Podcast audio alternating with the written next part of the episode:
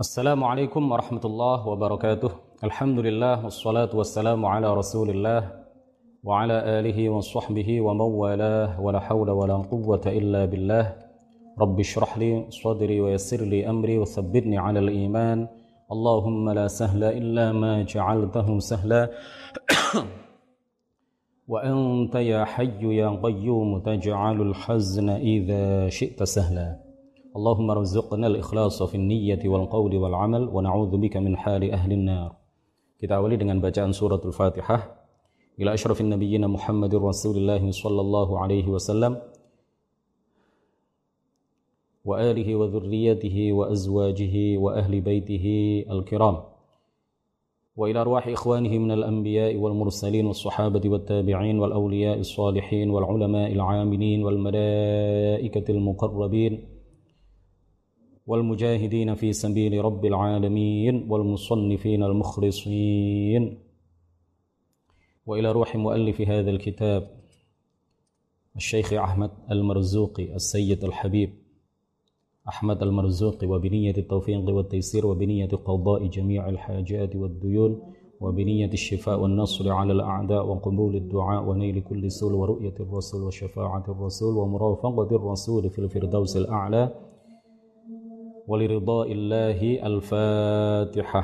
أعوذ بالله من الشيطان الرجيم. بسم الله الرحمن الرحيم. الحمد لله رب العالمين. الرحمن الرحيم. مالك يوم الدين. إياك نعبد وإياك نستعين. اهدنا الصراط المستقيم. صراط الذين أنعمت عليهم غير المغضوب عليهم ولا الضالين. آمين. Para pemirsa yang dirahmati oleh Allah Subhanahu wa taala, kita telah sampai pada bait nazam ke-7. Pada pertemuan sebelumnya kita telah membahas bait nazam ke-6, fallahu mawjudun qadimun baqi mukhalifun lil khalqi bil itlaqi. Pada kesempatan yang mulia ini di malam yang insya Allah penuh barokah ini kita akan melanjutkan kajian kitab Aqidatul Awam bait nazam ke-8 qalal مؤلف رحمه الله تعالى ونفعنا به وبعلومه وأمدنا بأمداده وأفاض علينا من بركاته آمين Beliau mengatakan waqaimun ghani wa wahidun wa hayy qadir muridun alimun bikulli syai. Allah Subhanahu wa taala bersifat dengan sifat qiyamuhu bi nafsihi, tidak membutuhkan kepada segala sesuatu dan segala sesuatu membutuhkan kepadanya. Ghani artinya sama, wa qaimun ghani. Allah Subhanahu wa taala Maha Kaya, tidak membutuhkan kepada segala sesuatu, wa wahidun. Dan Allah Maha Esa wa hayy, Allah Maha hidup, qadir Allah Maha kuasa, muridun.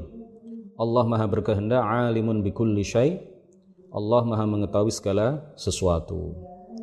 Kita jelaskan satu persatu sifat Allah Subhanahu wa taala, sifat wajib bagi Allah Subhanahu wa taala yang wajib diketahui oleh setiap mukallaf. Waqaimun ghani artinya bahwa Allah Subhanahu wa taala memiliki sifat qiyamuhu binafsihi. Apa yang dimaksud dengan qiyamuhu binafsihi? Bahwa Allah Subhanahu wa taala tidak membutuhkan kepada segala sesuatu selainnya. Sedangkan segala sesuatu selainnya membutuhkan kepada Allah Subhanahu wa ta'ala. Jadi qiyamuhu binafsihi di dalam deretan sifat wajib bagi Allah itu bukan berarti Allah qaimun fina. Bukan berarti Allah Subhanahu wa taala menempati kita, bukan. Sebagaimana yang dipahami oleh sebagian kalangan. Jadi ada sebagian orang yang memahami ketika disebut qaimun binafsihi atau qiyamuhu binafsihi dia memahami bahwa Allah bertempat di tubuh saya. Saya bisa menggerakkan tangan karena ada Allah di dalamnya. Nah, ini namanya eh, akidah yang menyalai akidah ahli sunnati wal jamaah. Ini adalah wahdatul wujud. Ya ini adalah akidah wahdatul wujud keyakinan wahdatul wujud dan keyakinan hulul. Ya keyakinan hulul Keyakinan wahdatul wujud itu artinya bahwa Allah Subhanahu wa taala kata mereka bersatu dengan alam. Bagaikan bersatunya es batu dengan air. atau juga keyakinan hulul yang menyatakan bahwa Allah itu menempati sebagian hambanya. Nah, dua-duanya ini bertentangan dengan apa yang telah disepakati oleh para ulama ahli sunnati wal jamaah bahwa Allah subhanahu wa ta'ala ada tanpa membutuhkan kepada apa pun, ada tanpa membutuhkan kepada siapa pun. Termasuk tempat Allah tidak membutuhkannya. Allah tidak membutuhkan untuk bersatu dengan alam. Allah tidak membutuhkan untuk menempati beberapa orang makhluknya. Jadi Allahu mawjudun bila makan sebagaimana yang kita terangkan pada beberapa pertemuan sebelumnya bahwa Allah tidak butuh kepada apa pun. Jadi sifat qiyamuhu binafsihi ini artinya bahwa Allah tidak membutuhkan kepada segala sesuatu. Allah tidak butuh kepada tempat untuk ditempati. Allah tidak butuh kepada jasad beberapa wali untuk ditempati. Allah tidak butuh alam ini untuk ditempati, untuk bersatu dengannya.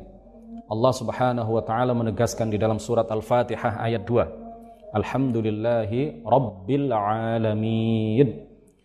Segala puji bagi Allah Tuhan pemilik alam semesta. Di dalam ayat ini secara sangat jelas, sangat lugas, sangat tegas Allah Subhanahu wa taala menyatakan bahwa zatnya berbeda dengan segala sesuatu. Zatnya berbeda dengan alam. Zat Allah itu bukan alam karena Allah menegaskan Rabbil Alamin Tuhan pemilik alam semesta jadi dua hal yang berbeda dua sesuatu yang berbeda Zat Allah dengan alam itu dua hal yang berbeda. Bukan dua hal yang kemudian bersatu menjadi satu sebagaimana yang diyakini di dalam akidah wahdatil wujud atau al-wahdatul mutlaqah. Ya atau al-ittihad. Aqidah al-ittihad, keyakinan al-ittihad atau wahdatul wujud atau al-wahdah al-mutlaqah. Nah, kemudian qiyamuhu binafsihi ini sering diterjemahkan dengan makna berdiri sendiri. Ini terjemahan yang tidak salah. Ya, dalam arti kiasan, berdiri sendiri maksudnya adalah zat yang tidak membutuhkan kepada segala sesuatu selainnya. Tidak salah. Tetapi saya pribadi tidak serak dengan terjemahan ini karena rentan disalahpahami oleh orang awam. Karena rentan disalahpahami oleh anak-anak kecil. Ketika kita mengajarkan sifat 20 kemudian sampai pada penjelasan tentang qiyamuhu binafsihi. Sampai pada sifat qiyamuhu binafsihi. Kemudian kita terjemahkan berdiri sendiri. Kalau orang yang kita terangkan kepadanya, kita kita sebutkan sifat ini dengan makna letterlek berdiri sendiri adalah orang awam atau anak-anak kecil rentan disalahpahami. Oleh karena itu, kenapa tidak kita terjemahkan saja dengan terjemahan yang meskipun agak panjang tetapi langsung bisa dipahami oleh semua kalangan. Qiyamuhu binafsihi kita terjemahkan Allah tidak membutuhkan kepada selainnya. Allah tidak butuh kepada selainnya. Allah tidak butuh kepada tempat, tidak butuh kepada bantuan siapa pun di dalam menciptakan dan mengatur alam ini. Kemudian Allah juga tidak mengambil manfaat dengan ketaatan orang-orang yang taat. Ketika kita taat kepada Allah, ketika kita mengerjakan semua kewajiban, ketika kita meninggalkan semua yang diharamkan, ketika kita menjalankan semua perintah Allah Subhanahu wa taala, maka Allah tidak mengambil manfaat dari kita sesuatu pun. Tidak mengambil manfaat sepeser pun dari ketaatan yang kita lakukan. Begitu juga sebaliknya, kalau ada orang yang berbuat maksiat, maka hal itu sama sekali tidak membahayakan Allah Subhanahu wa taala. Kita taat kepada Allah itu adalah keberuntungan bagi kita, bukan keberuntungan bagi Allah. Kita maksiat kepada Allah itu adalah kesengsaraan bagi kita, bukan sesuatu yang membahayakan Allah Subhanahu wa taala. Dalil atas sifat qiyamuhu binafsihi adalah firman Allah Subhanahu wa taala di dalam ayat kursi Allahu la ilaha illa huwal hayyul qayyum al qayyum al qayyum itu menurut sebagian ulama artinya adalah ad-daimul ladzi la yazul maha kekal al qayyum bisa diartikan menurut sebagian ulama artinya adalah apa? Maha maha kekal. Sedangkan menurut sebagian ulama yang lain, Al-Qayyum itu artinya adalah Al-Qaimu binafsihi alladhi la yahtaju ila ghairihi. Zat yang tidak membutuhkan kepada segala sesuatu selainnya. Al-Qayyum memiliki dua makna. Makna yang pertama adalah ad-daimul ladzi la yazul, zat yang maha kekal, bisa juga dimaknai al-qayyum ay al-qaimu bi nafsihi alladzi la yahtaju ila ghairihi. Zat yang tidak membutuhkan kepada segala sesuatu selainnya. Di dalam surah Muhammad ayat 38 Allah Subhanahu wa taala juga menegaskan wallahul ghaniyyu wa antumul fuqara dan Allah maha kaya dan Allah maha tidak membutuhkan kepada yang lain sedangkan kalian wahai makhluk adalah zat-zat yang membutuhkan kepada Allah Subhanahu wa taala. Kita semuanya ini membutuhkan kepada Allah Subhanahu wa taala. Dalam setiap tarikan nafas kita, kita butuh kepada Allah. Dalam setiap kedipan mata kita, kita membutuhkan kepada Allah Subhanahu wa taala. Rasulullah sallallahu alaihi wasallam di dalam sebuah hadis yang diriwayatkan oleh Al-Hakim, Abu Dawud dan Ibnu Hibban bersabda, Allahumma anta la ilaha illa antal ghani. Ya Allah, Engkau tiada Tuhan yang berhak disembah kecuali Engkau yang maha tidak membutuhkan kepada segala sesuatu apa pun. Sedangkan dalil akli atas sifat qiyamuhu binafsihi, Allah tidak membutuhkan kepada sesuatu yang menjadikannya ada. Jadi Allah itu tidak butuh kepada sesuatu yang menciptakannya. Allah tidak butuh kepada sesuatu yang mengadakannya dari tidak ada menjadi ada. Karena memang Allah itu maha tidak memiliki permulaan. Ya, Allah itu bersifat qadim. Beberapa waktu yang lalu pada sesi-sesi sebelumnya kita telah menjelaskan bahwa Allah salah satu sifatnya adalah qadim. Dengan dalil nakli, dalil akli sudah kita sebutkan. Kalau tidak qadim maka akan terjadi daur. Daur itu apa sudah kita terangkan. Kalau tidak qadim maka akan terjadi tasalsul Tasalsul itu apa? Sudah kita terangkan. Jadi kalau seandainya Allah membutuhkan kepada yang lain, ya, berarti Allah membutuhkan kepada sesuatu yang menjadikannya ada. Dan kalau Allah membutuhkan kepada sesuatu yang menjadikannya ada, berarti Allah tidak bersifat qadim. Dan Allah berarti lemah. Sesuatu yang lemah berarti bukan bukan Tuhan. Kemudian selanjutnya wa qaimun ghani wa wahidun. Allah bersifat wahdaniyah. Tiada sekutu baginya. Allah Maha Esa. Allah Maha Esa, Allah wahidun fid dzati was sifati wal af'al. Allah Maha Esa pada zat, Allah Maha Esa pada sifat dan Allah Maha, Maha Esa pada perbuatannya. Zat, sifat dan perbuatannya. Allah Maha Esa pada zat, sifat dan perbuatannya. Allah Maha Esa pada zat artinya zat Allah tidak menyerupai zat makhluk. Kalau kita mengatakan zat Allah itu artinya adalah haqiqatuhu, hakikat Allah Subhanahu wa taala. Zat Allah tidak seperti zat makhluk, bukan merupakan benda yang tersusun dari bagian-bagian dan mustahil dapat dibagi karena Allah Subhanahu wa taala Maha suci dari bentuk, Maha suci dari ukuran, tidak seperti zat makhluk yang berupa benda. Jadi makhluk itu adalah benda, ada benda yang e, seperti yang sudah kita terangkan sebelumnya. Benda itu ada kalanya bisa dibagi-bagi, ada kalanya tidak bisa dibagi-bagi, ada kalanya bisa dipegang oleh tangan, ada kalanya tidak bisa dipegang oleh tangan.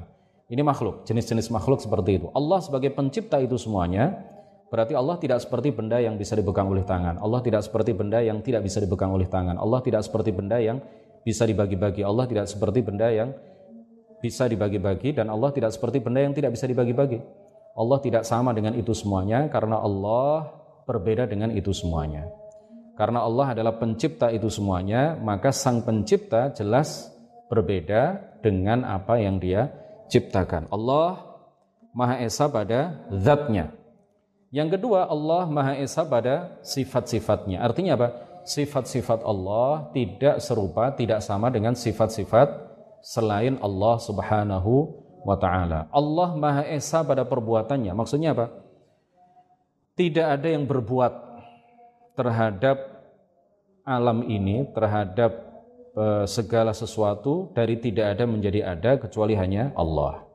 Tidak ada yang berbuat dengan makna khalaqa, tidak ada yang yaf'al dalam arti apa? Yakhluk. Tidak ada yang berbuat Dengan makna apa? Tidak ada yang menciptakan segala sesuatu dari tidak ada menjadi ada kecuali hanya Allah Subhanahu wa taala. Jadi Allah Maha Esa pada zat, artinya zat Allah tidak sama dengan zat makhluk. Allah Maha Esa pada sifat, artinya sifat Allah berbeda dengan sifat-sifat makhluk. Allah Maha Esa pada perbuatannya, artinya tidak ada yang berbuat dengan makna tidak ada yang menciptakan segala sesuatu dari tidak ada menjadi ada kecuali hanya Allah Subhanahu wa taala. Dalil atas sifat wahdaniyah adalah firman Allah Subhanahu wa taala dalam surah Al-Ikhlas ayat 1. Qul huwallahu ahad. Jadi datang sekumpulan orang Yahudi kepada Rasulullah sallallahu alaihi wasallam. Kemudian mereka berkata kepada Rasulullah, bukan dengan bukan dengan tujuan mencari ilmu, tetapi dengan tujuan eh, apa? ingin mengingkari ya bukan dengan tujuan ingin tahu hal yang sebenarnya tetapi dengan tujuan ingin mendebat Rasulullah Shallallahu Alaihi Wasallam e, menginginkan e, apa ya e, ingin mereka ingin mengingkari apa yang akan disampaikan oleh Rasulullah Shallallahu Alaihi Wasallam mereka kemudian mengatakan sif lana rabbaka ya Muhammad sifatilah Tuhanmu wahai Muhammad. Kemudian turunlah ayat Qul huwallahu ahad. Turunlah surat Al-Ikhlas dimulai dengan Qul huwallahu ahad. Allahus samad lam yalid wa lam yulad wa lam yakul lahu kufuwan ahad. Kemudian Rasulullah mengatakan kepada mereka hadhihi sifatu rabbi. Ini adalah sifat Tuhanku. Jadi Allah Subhanahu wa taala bersifat al-wahdaniyah berdasarkan firman Allah, "Qul huwallahu ahad." Katakan wahai Muhammad, dialah Allah yang esa. Kemudian juga berdasarkan hadis riwayat Al-Bukhari bahwa Rasulullah ketika terbangun dari tidur, beliau membaca doa, La ilaha illallahul wahidul qahar, Rabbus samawati wal ardi wa ma bainahumal azizul ghaffar. La ilaha illallahul wahidul qahar, Rabbus samawati wal ardi wa ma bainahumal ghaffar. Al-Wahid. Di sini di apa disebutkan salah satu sifat Allah di dalam hadis ini adalah al-wahid. Kemudian dalil akli atau sifat wahdaniyah, seandainya Allah tidak Maha Esa, seandainya Allah tidak bersifat dengan sifat al-wahdaniyah, maka alam beserta segenap isinya itu, itu tidak akan teratur, ya, akan semrawut. Seandainya ada Tuhan selain Allah, seandainya Allah tidak Maha Esa, Seandainya Tuhan itu tidak hanya Allah, tetapi ada Tuhan selain Allah yang ikut mengatur alam ini, maka alam ini pasti tidak akan teratur. Kalau seandainya ada dua Tuhan atau lebih, maka alam ini pasti tidak akan teratur. Kenapa? Karena eh, adanya dua Tuhan, misalkan, ya, berarti tidak selalu memiliki kehendak yang sama. Kalau yang satu menghendaki seseorang itu hidup, yang lain menghendaki seseorang itu mati, maka tidak mungkin seseorang itu hidup dan mati dalam dalam satu keadaan ya, dalam waktu yang sama. Ini nanti akan kita terangkan lebih lanjut ketika kita menjelaskan tentang dilalatut tamanu ya. E, di akhir penjelasan tentang sifat al-wahdaniyah. Nah, tapi kenyataannya alam ini teratur maka bisa disimpulkan bahwa Allah pasti Maha Esa. Pasti Maha Esa, pasti Maha Tunggal, tidak ada sekutu baginya. Nah, keesaan Allah Subhanahu wa taala pada zatnya itu memiliki dua dua pengertian. Yang pertama adalah menafikan kam al-muttasil darinya.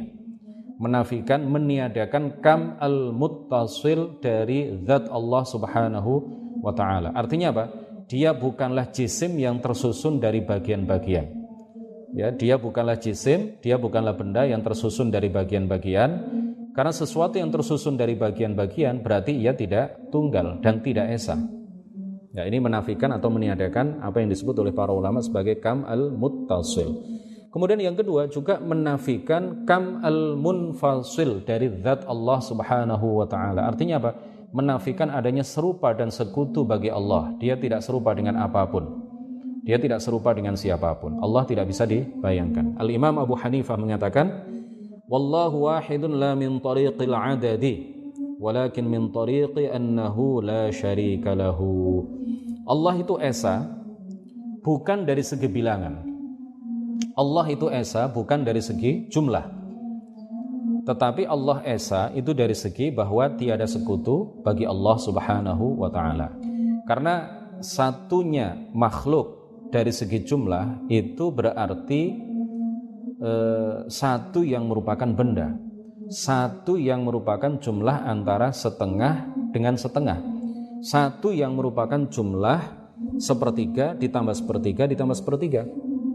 Jadi satu dari segi bilangan itu artinya benda, sesuatu yang punya ukuran, sesuatu yang punya bentuk, sesuatu yang bisa dibagi-bagi, sesuatu yang bisa dipotong-potong, sesuatu yang merupakan jumlah dari sekian ditambah sekian ditambah sekian.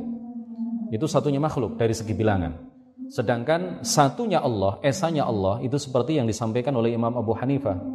Satunya Allah itu artinya tiada sekutu baginya. Bukan dari segi jumlah, bukan dari segi bilangan. Artinya apa? Satunya Allah yang nggak bisa dibayangkan. Tidak seperti satunya makhluk yang berupa benda, yang punya ukuran, yang punya bentuk, yang bisa dipotong, yang bisa dibagi. Satunya Allah tidak seperti itu. Karena memang sifat Allah, baik sifat al-wahdaniyah maupun sifat-sifat yang lain, semuanya tidak bisa dibayangkan. Semuanya tidak bisa dikhayalkan. Semuanya berbeda dengan makhluk, laisa kamitslihi syai. Dia Allah berbeda dengan segala sesuatu. Kemudian dalil sifat al-wahdaniyah adalah bahwa pencipta itu ya dalil bahwa Allah Maha Esa secara akli bahwa pencipta itu pasti hidup ya tidak mungkin pencipta pencipta itu mati pasti hidup pasti kuasa pasti mengetahui segala sesuatu pasti berkehendak dan pasti punya ikhtiar, artinya punya kuasa untuk memilih. Apabila telah terbukti bahwa sang pencipta itu bersifat hidup, kuasa, mengetahui segala sesuatu, berkehendak, kuasa untuk memilih, maka kita katakan, kita katakan selanjutnya, seandainya alam memiliki dua pencipta, maka pasti masing-masing dari keduanya hidup, kuasa, mengetahui, berkehendak dan kuasa untuk memilih. Nah, dua pencipta yang diandekan, yang keduanya sama-sama kuasa untuk memilih, itu boleh saja berbeda dalam pilihannya, karena memang masing-masing dari keduanya tidak dipaksa untuk menyetujui yang lain dalam pilihannya. Jika tidak demikian, berarti keduanya majebur, keduanya dipaksa. Dan sesuatu yang majebur pasti bukanlah bukanlah Tuhan. Nah, kemudian kita katakan selanjutnya, jika salah satu dari keduanya menghendaki yang berbeda dengan kehendak yang lain dalam satu hal. Seperti apabila salah satu dari keduanya menghendaki hidupnya seseorang dan yang lain menghendaki kematiannya maka hal ini tidak akan keluar dari tiga pengandaian. Ya seandainya saya ulang. Salah satu dari keduanya menghendaki yang berbeda dengan kehendak yang lain dalam satu hal maka hal itu tidak keluar dari salah satu dari tiga pengandaian. Pengandaian yang pertama, terlaksana kehendak keduanya. Pengandaian yang kedua, tidak ter terlaksana kehendak keduanya. Dan pengandaian yang ketiga, terlaksana kehendak salah satunya dan tidak terlaksana kehendak yang lain. Jadi tiga pengandaian itu kita andaikan seandainya salah satu dari kedua eh, Tuhan ya dalam bayangan eh, orang-orang yang meyakini adanya lebih dari satu Tuhan seandainya salah satu dari keduanya menghendaki sesuatu yang berbeda dengan apa yang dikehendaki oleh Tuhan yang lain dalam satu hal yang sama maka hal ini tidak akan keluar dari salah satu dari tiga pengandaian. Pengandaian yang pertama terlaksana keduanya, terlaksana kehendak keduanya. Pengandaian yang kedua tidak terlaksana kehendak keduanya. Yang ketiga terlaksana kehendak salah satu dari kedua Tuhan itu dan tidak terlaksana kehendak yang yang lain. Nah, coba kita bahas satu-satu. Mengenai pengandaian yang pertama itu mustahil, ya. Pengandaian yang pertama tadi apa? Terlaksana kehendak keduanya. Ini mustahil terjadi karena keduanya saling bertolak belakang. Jadi yang satu ingin musim panas, yang satu ingin musim dingin. Gimana? E, apa? Terlaksana kehendak keduanya, ya. Musim panas di waktu yang sama juga terjadi musim dingin. Mustahil, mustahil terjadi. Atau yang satu menginginkan seseorang itu hidup, yang satu menginginkan seseorang itu mati. Seseorang itu tidak mungkin hidup dan mati dalam satu waktu. Nah, jadi pengandian yang pertama ini mustahil terjadi. Kemudian pengandian yang kedua tidak terlaksana kehendak keduanya. Jika kehendak dari keduanya sama-sama tidak terlaksana, maka berarti keduanya lemah dan sesuatu yang lemah berarti bukan bukan Tuhan. Ya. Jadi kalau keduanya tidak terlaksana, kehendak keduanya, yang satu ingin eh, yang satu ingin musim kemarau, yang satu ingin musim hujan misalkan. Ternyata yang terjadi adalah musim semi. Ya, berarti keduanya lemah. Karena Tuhan itu pasti maha menghendaki terjadinya segala sesuatu. Apa yang dikehendaki oleh Tuhan itu pasti terjadi. Kalau apa yang dikehendaki tidak terjadi, berarti lemah. Kalau dia lemah, berarti tidak layak sebagai sebagai Tuhan. Kemudian pengandaian yang ketiga, terlaksana kehendak salah satunya dan tidak terlaksana kehendak yang yang lain. Nah, ini juga akan berimplikasi pada apa? Jika terlaksana kehendak salah satu dari keduanya dan tidak terlaksana kehendak yang lain, maka yang tidak terlaksana kehendaknya itu berarti lemah. Dan sesuatu yang lemah pastilah bukan Tuhan. Dan kalau salah satu dari keduanya itu tidak terlaksana kehendaknya, maka mungkin saja suatu saat ya ketika menghendaki sesuatu yang lain, suatu saat mungkin saja yang sekarang terlaksana kehendaknya di waktu yang lain mungkin juga mengalami hal yang sama tidak terlaksana kehendaknya. Jadi apa yang berlaku pada salah satu dari pengandaian adanya dua Tuhan, apa yang berlaku pada salah satunya itu mungkin saja berlaku pada yang lain. Kalau yang satu saat ini tidak terlaksana kehendaknya, mungkin yang terlaksana kehendaknya saat ini di waktu yang akan datang mungkin saja dia tidak terlaksana kehendaknya. Jadi tiga pengandaian yang kita sampaikan tadi tiga tiga tiga tiganya eh, tiga tiganya tidak masuk tidak masuk akal. Nah, dalil ini dikenal di kalangan para ulama tauhid dengan istilah apa? Dilalatut tamanu'. Ya, dilalah at-tamanu'. Allah Subhanahu wa taala berfirman, "Lau kana fihi ma alihatun illallahu lafasadata." Lau kana fihi ma ay lau kana lahuma. Ya seandainya langit dan bumi itu mempunyai Tuhan-Tuhan selain Allah, tentu langit dan bumi itu telah rusak, telah binasa, tidak akan terus ada, tidak akan teratur ya keberadaannya. Tetapi kita bisa menyaksikan betapa teraturnya alam ini meskipun kompleks ya, sangat kompleks, sangat jelimet alam beserta segenap isinya yang luar biasa banyak ini semuanya teratur. Matahari terbit dari arah timur kemudian terbenam di arah barat kemudian bulan, kemudian eh, bintang-bintang, lalu manusia ya lahir, kemudian tumbuh, kemudian kadang sakit, kadang sehat, kemudian diakhiri dengan kematian. Jadi teratur. Apa yang terjadi di alam ini teratur dan ini menunjukkan bahwa Allah Subhanahu wa taala sebagai pencipta alam ini betul-betul maha esa, betul-betul maha kuasa. Nah, kemudian selanjutnya adalah sifat al-qudrah ya Allah Maha Kuasa atas segala sesuatu. Ya, kalau urutannya di sini waqaimun ghani wa wahidun wa Ya, maha hidup dulu, tapi kita dahulukan yang maha kuasa dulu karena memang biasanya urut-urutannya adalah apa? Wujud, qidam, baqa, mukhalafatuhu lil hawadithi, qiyamuhu binafsihi wahdaniyah, qudrah, ya. Kita dahulukan qudrah. Allah Maha Kuasa atas segala sesuatu. Nah, ini penting sekali untuk kita perhatikan, ya. Penting sekali untuk kita pahami bersama bahwa yang dimaksud segala sesuatu ini adalah al-mumkinat al-aqliyah. Al-mumkinat al-aqliyah, al-jaizat al-aqliyah, sesuatu yang secara akal mungkin ada dan mungkin tidak tidak ada. Karena memang hukum akal itu dibagi menjadi tiga. Ada al-wajibul aqli, sesuatu yang secara akal pasti ada, tidak mungkin tidak ada, yaitu Allah dan sifat-sifatnya. Yang kedua adalah al mustahilul akli, sesuatu yang secara akal tidak mungkin ada. Sesuatu yang secara akal mustahil ada, sesuatu yang secara akal tidak mungkin terjadi.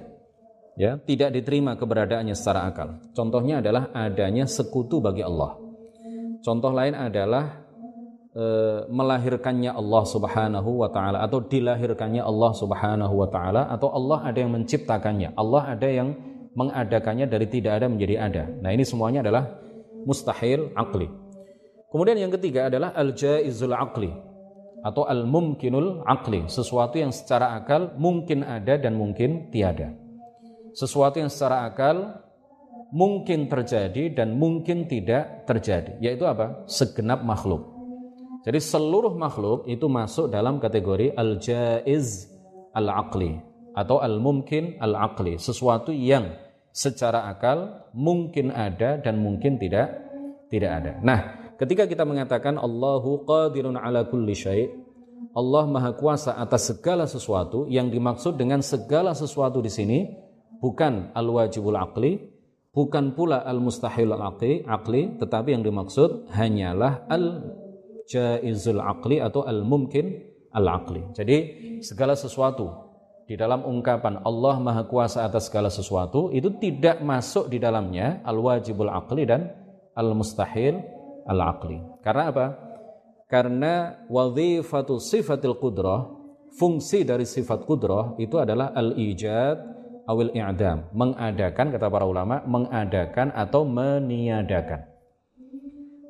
Nah, al-wajibul aqli tidak masuk dalam sesuatu yang Allah Maha Kuasa atasnya. Itu kenapa? Karena al-wajibul aqli itu sesuatu yang pasti ada, tidak mungkin ditiadakan. Yaitu Allah dan sifat sifatnya. Sedangkan al-mustahilul aqli itu sesuatu yang secara akal pasti tidak ada. Sesuatu yang secara akal pasti tidak akan terjadi. Bagaimana mungkin bisa diadakan oleh sifat kudrah? Jadi sifat kudroh itu sekali lagi fungsinya adalah mengadakan atau meniadakan. Nah, yang bisa diadakan adalah sesuatu yang secara akal mungkin ada. Dan yang ditiadakan adalah sesuatu yang secara akal mungkin tiada. Yaitu apa? Segenap makhluk. Allah Subhanahu wa taala berfirman huwa ala kulli syai'in qadir. Kemudian di dalam hadis dikatakan oleh baginda Rasulullah sallallahu alaihi wasallam sebagaimana diriwayatkan oleh Imam Al-Bukhari Man qala la ilaha illallah wahdahu la syarika lah lahul mulku wa lahul hamdu wa huwa ala kulli syai'in qadir. Ya ini menunjukkan bahwa Allah bersifat dengan sifat kudrah Allah itu qadir Allah bersifat kudrah nah dalil akli atas sifat kudrah seandainya Allah tidak maha kuasa niscaya dia lemah. Ya, biasa ini yang seperti yang sudah-sudah dalil akli ya. Kronologi atau urut-urutan dalil akli. Mulai dari apa tadi sebelumnya? Wahdaniyah kemudian eh, sifat qidam kemudian sifat baqa kemudian sifat mukhalafatuhu lil hawadith ini hampir mirip-mirip dalil aklinya. Nah dalil akli atau sifat kudrah adalah bahwa Allah itu maha kuasa ya. Seandainya ia tidak maha kuasa maka pasti dia akan lemah seandainya dia lemah maka tidak akan ada satupun dari makhluk. Tidak mungkin Allah menciptakan makhluk karena dia dia lemah. Dan sifat lemah ini adalah kekurangan bagi Allah dan sifat kekurangan, sifat yang menunjukkan kekurangan itu mustahil atas Allah karena di antara syarat Tuhan itu adalah memiliki sifat yang menunjukkan kesempurnaan. Nah, sebagaimana tadi sudah saya sampaikan bahwa hukum akal itu ada ada tiga. Yang pertama wajib akli, yang kedua adalah mustahil akli, yang ketiga adalah jaiz akli atau mungkin mungkin akli. Nah, sifat kudrah itu hanya berkaitan dengan sifat jaiz akli, tidak berkaitan dengan wajib akli dan juga tidak berkaitan dengan mustahil akli. Jadi kalau ada pertanyaan, seandainya ada pertanyaan, ya dan pertanyaan ini salah, dijawab dengan iya salah, dijawab dengan tidak juga salah dijawab dengan iya kufur, dijawab dengan tidak juga kufur, bahkan pertanyaannya sendiri kufur. Ya, seandainya ada pertanyaan, apakah Allah Maha Kuasa untuk beranak? Apakah Allah Maha Kuasa untuk memiliki anak? Atau apakah Allah Maha Kuasa untuk menciptakan sesuatu yang serupa dengan zatnya? Nah, jadi pertanyaan ini salah, kufur bahkan dijawab dengan iya salah kufur dijawab dengan tidak juga salah kufur. Bagaimana cara kita menjawab seandainya ada orang yang bertanya seperti itu? Jawaban yang tepat ya, yang kita sampaikan adalah bahwa sifat kudrah Allah itu tidak berkaitan dengan mustahil akli. Ya, tidak berkaitan dengan mustahil akli. Beranaknya Allah itu adalah mustahil akli, sesuatu yang tidak mungkin terjadi, sesuatu yang secara akal tidak mungkin ada, sesuatu yang secara akal tidak mungkin terjadi nggak ada kaitannya dengan sifat kudrah Allah Subhanahu wa taala atau adanya serupa bagi Allah itu juga sesuatu yang secara akal mustahil terjadi, mustahil ada. Sifat kudrah Allah tidak berkaitan dengan dengan itu. Nah, ini pertanyaan seperti ini ini sama dengan kalau seandainya ada orang bertanya, apakah dinding ini ya, apakah dinding ini bodoh atau pinter? dinding ini bodoh atau pinter? Pertanyaannya salah, dijawab dengan iya, pinter misalkan, salah, dijawab dengan tidak, oh enggak, enggak pinter ini bodoh ini. Jawaban bodoh itu juga salah. Jadi pertanyaannya salah, jawaban iya salah, jawaban tidak juga salah. Jadi jawaban yang benar bagaimana? Kita jawab bahwa dinding itu nggak ada kaitannya dengan sifat bodoh, tidak ada kaitannya dengan sifat pinter. Atau mungkin ada orang bertanya, apakah dinding ini tidak capek? dia berdiri terus. Sudah 20 tahun yang lalu. Digarap oleh tukang ya. Dia berdiri terus tidak pernah duduk tidak pernah istirahat. Apakah dia tidak capek? Pertanyaannya salah dijawab dengan iya capek. Salah dijawab dengan oh tidak capek. Juga salah jawaban yang benar bagaimana jawaban yang benar dinding itu nggak ada kaitannya dengan sifat capek atau sifat tidak capek nggak ada kaitannya sama sekali nah begitu juga sifat kudrah Allah subhanahu wa ta'ala itu tidak ada kaitannya dengan sesuatu yang secara akal pasti ada dan sesuatu yang secara akal pasti tiada. Karena sifat kudroh itu fungsinya adalah mengadakan dan meniadakan atau meniadakan. Nah wajib akli itu pasti ada dan tidak mungkin tiada. Bagaimana mungkin bisa ditiadakan?